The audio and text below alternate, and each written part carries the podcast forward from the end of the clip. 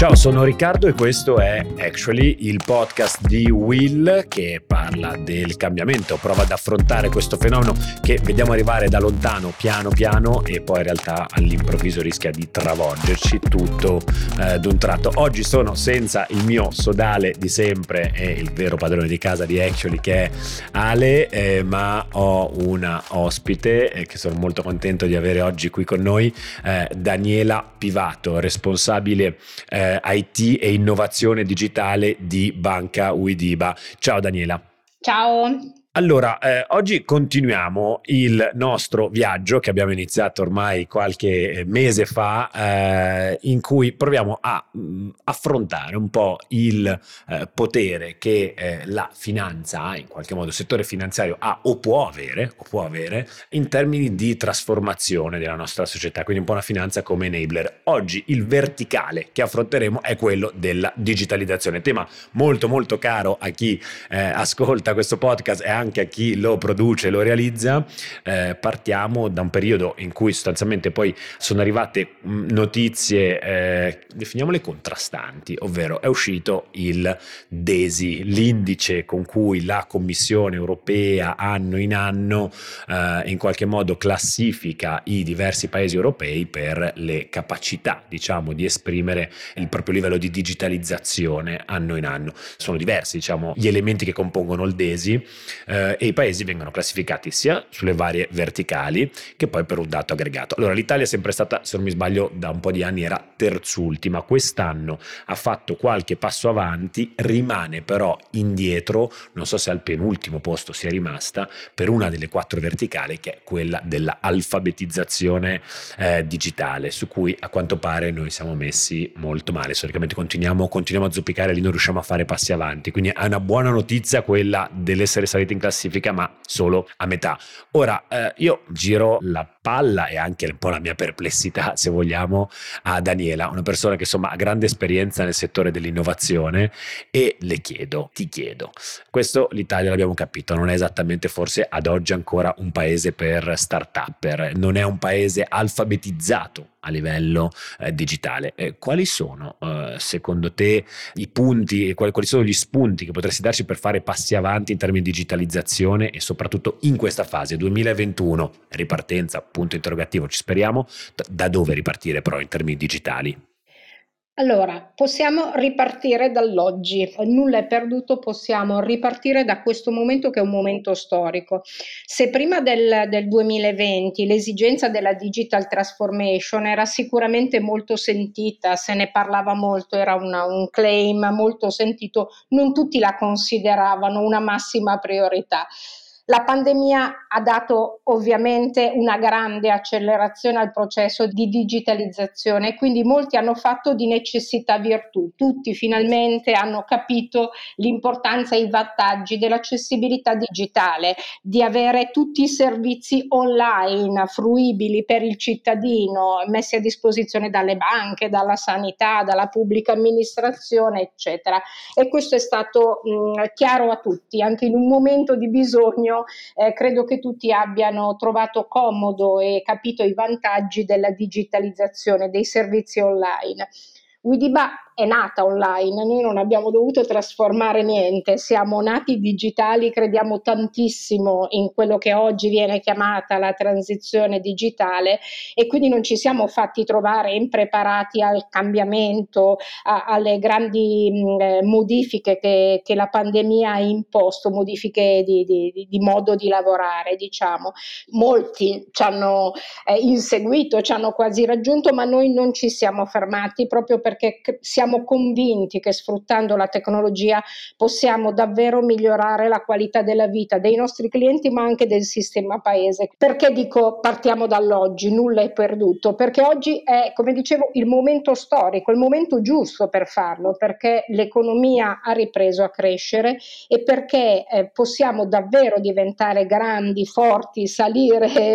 eh, ancora di più nelle classifiche, nelle classifiche europee grazie proprio proprio al piano delle iniziative previste dal PNRR, cioè quello che eh, prevede varie iniziative sia per il privato ma anche per la pubblica amministrazione che favoriscano la digitalizzazione. Ecco, posso chiederti ecco, in questa chiave, eh, fino ad ora, no, un po' come le vedi le prospettive di, di, questo PNRR? Perché noi sappiamo che a livello europeo si è deciso di puntare eh, molto naturalmente, no? diciamo che il PNRR è solo un pezzettino nazionale del Next Generation EU che per quasi il 30% delle risorse di queste centinaia di miliardi appunto ha deciso, ha deciso di puntare sul, eh, su, sul, digitale, sappiamo digitale e eh, per altro verso l'altra grande voce è quella della transizione ecologica. Ecco,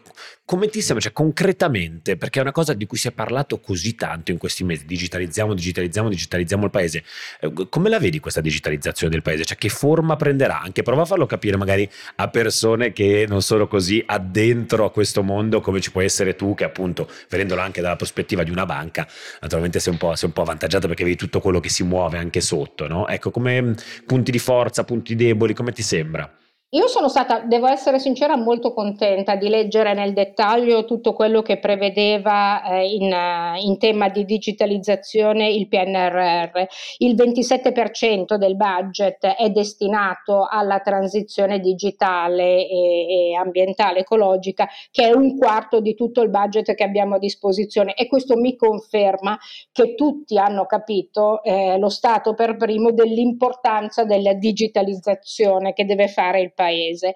Punti di debolezza per il momento non ne ho trovati. Eh, la cosa che mi è piaciuta di più è che questo budget eh, che sottostà ai piani di sviluppo è stato equamente, perché ho visto che più o meno il 50% suddiviso tra l'evoluzione digitale della pubblica amministrazione, ma il resto del 50% è collegato all'infrastruttura, all'evoluzione delle infrastrutture tecnologiche, quindi alla banda larga. Quindi non si è pensato solo agli enti pubblici pubblici, ma anche al privato, l'evoluzione della banda larga o eh, diciamo mh, l'ottimizzazione, l'evoluzione, l'upgrade di tutto quello che è l'infrastruttura tecnologica permetterà veramente a tutti i cittadini di accedere eh, ai servizi digitali mh, da, da tutte le parti d'Italia, eccetera. E questo è importante.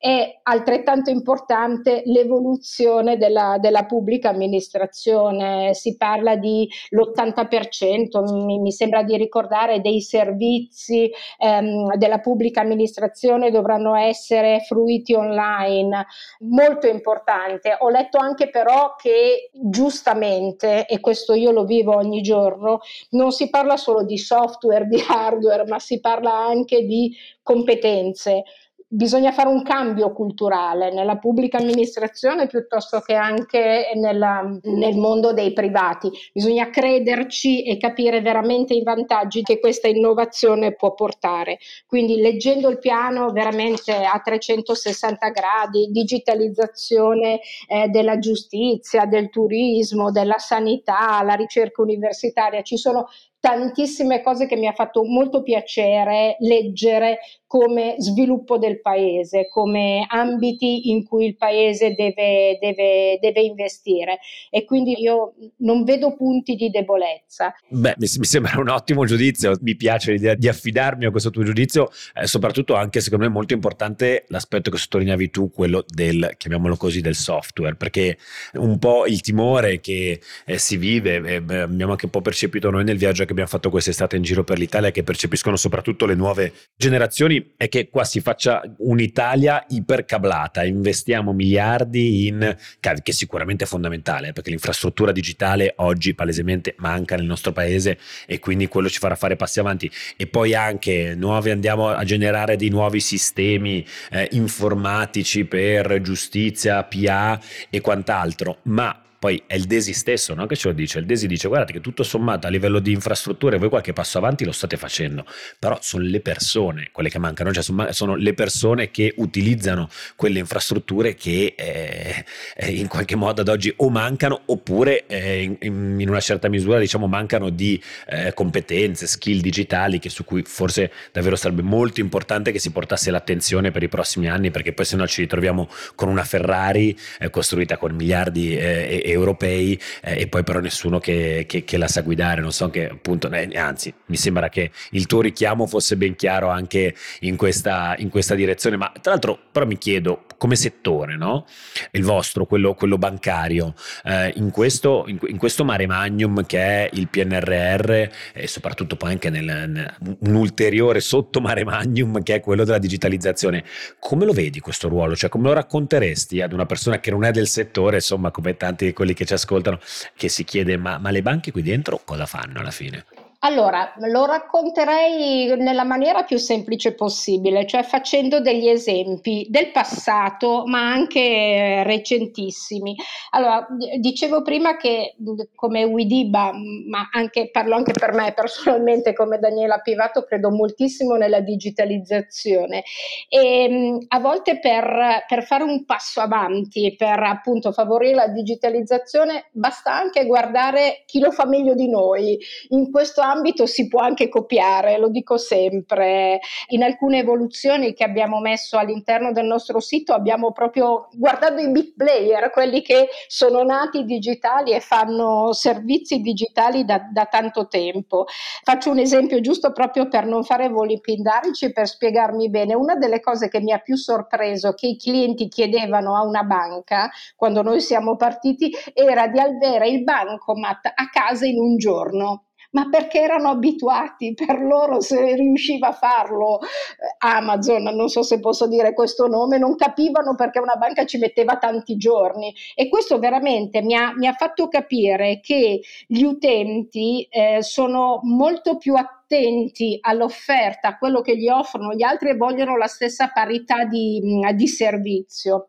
Per esempio il nostro contributo, e questo veramente è una cosa recentissima, eh, noi abbiamo visto un po' sempre con, e questo è molto importante, tenendo mh, aperte le orecchie, sempre con questa antenna sul mondo, abbiamo visto l'anno scorso e l'inizio di quest'anno crescere in maniera esponenziale l'utilizzo della SPID, l'identità digitale, che tra l'altro è sponsorizzata e prevista nel PNRR, e della carta d'identità elettronica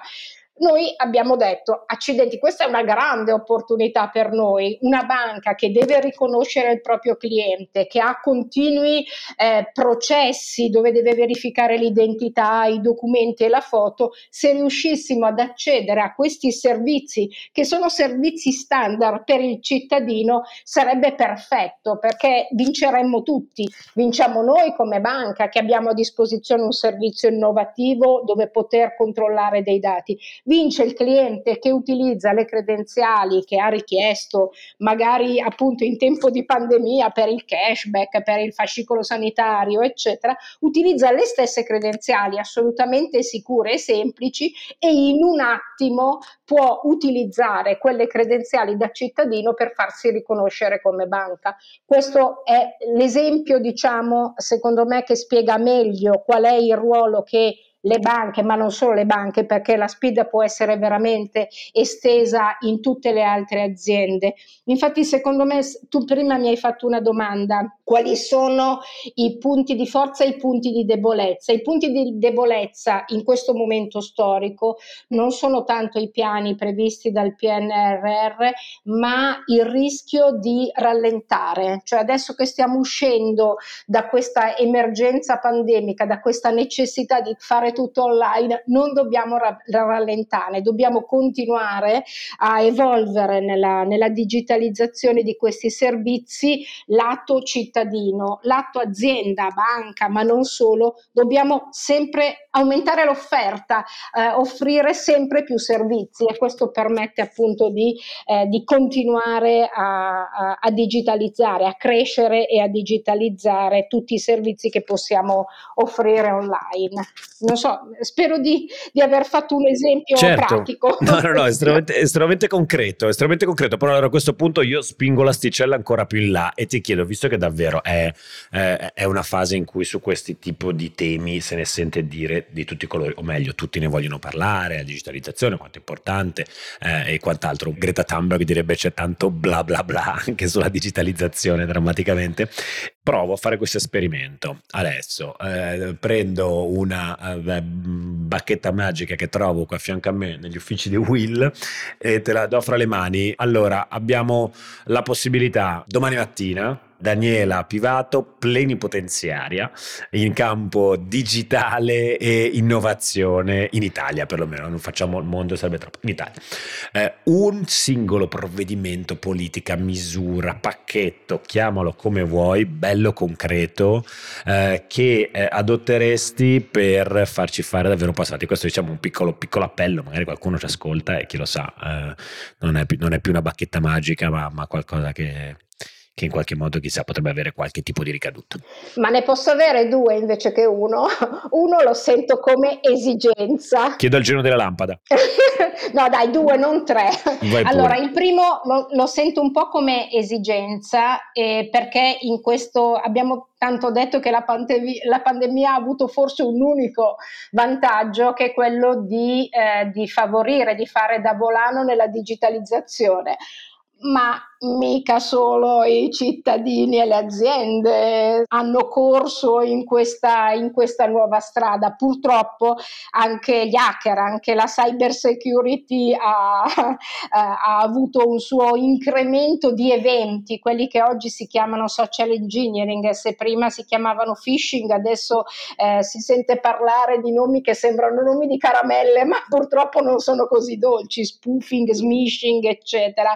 Eh, sono eventi che veramente io sono convinta eh, che se facciamo fronte comune, ma non solo fronte comune banche, perché toccano un po' tutti, fronte comune paese, eh, riusciamo a contrastarli. Cioè, per assurdo, mentre prima eravamo noi a dover riconoscere il cliente, adesso è il cliente a dover essere sicuro che chi lo chiama via mail, via sms o via telefono sia veramente la banca. E qui abbiamo un po' bisogno di tutti, degli operatori telefonici piuttosto che di, di altre infrastrutture. Non siamo, non siamo autonomi proprio perché quello che succede sul miglio finale, quello non nei nostri sistemi, ma nella, nel, nel computer computer del cliente e anche nella cultura, la sicurezza che a volte non è molto ampia dell'utente finale che bisogna intervenire. Secondo me un disegno congiunto per, per contrastare queste nuove modalità di attacchi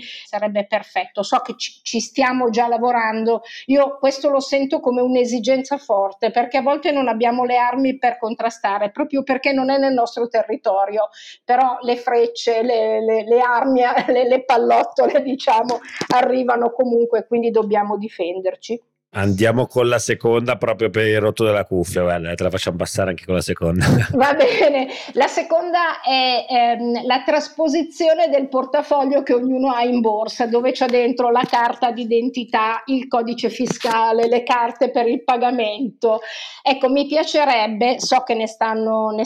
se ne sta già parlando, avere un wallet digitale dove io, come ho la SPID che ho già, ho la mia firma digitale, la mia PEC, la carta carta con cui pago, i dati della mia patente, un subset di, eh, di documenti digitali equiparabili veramente al portafoglio che ho in borsa, visto che adesso molte cose si fanno nel digitale, avere un, un unico contenitore standard che posso utilizzare in più servizi per me sarebbe assolutamente una buona idea, un completamento di quello che è l'evoluzione digitale. Ecco, questo devo dire per diciamo mi farebbe fare dei passi passi avanti, diciamo, enormi in termini di, eh, chiamiamola user experience, eh, contribuente stato perlomeno, ma non solo, no? nel senso che lo scarto che divide il modo e, e, le modalità con cui noi ci rapportiamo al mondo digitale privato, diciamo male, privato, quindi appunto l'Amazon di turno, la semplicità